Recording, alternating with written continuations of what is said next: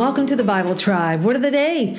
I'm Denise Pass with Seeing Deep Ministries, where we see deep in a shallow world and overcome the battles of the mind with the Word of God.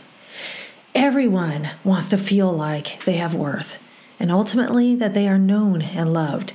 But no one else can give us a greater worth than we already have as God's treasured possession. We're reading today in the book of Deuteronomy, chapters 7 through 9, and the verse of the day is Deuteronomy 7, verse 6. For you are a people holy to the Lord your God. The Lord your God has chosen you out of all the peoples on the face of the earth to be his people, his treasured possession. The word of the day is possession. It is the Hebrew word segulah. It means treasure, peculiar, special, particular, valued property, jewel. God's people were on the threshold of entering the promised land. The Israelites were not in the land yet, and Moses reminded them that they were not to acquiesce to the culture. They were not to have their children intermarry, for they were God's people. In a pastoral manner, Moses is reminding God's people of who they are and what that means. Those who are in a covenant with God need to fulfill their end of the covenant. Deuteronomy 7, verses 3 through 11 says, Do not intermarry with them. Do not give your daughters to their sons, or take their daughters for your sons, for they will turn your children away from following me to serve other gods. And the Lord's anger will burn against you and will quickly destroy you. This is what you are to do to them break down their altars, smash their sacred stones, cut down their Asherah poles, and burn their idols in the fire.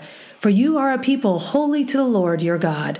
The Lord your God has chosen you out of all the peoples on the face of the earth to be his people, his treasured possession.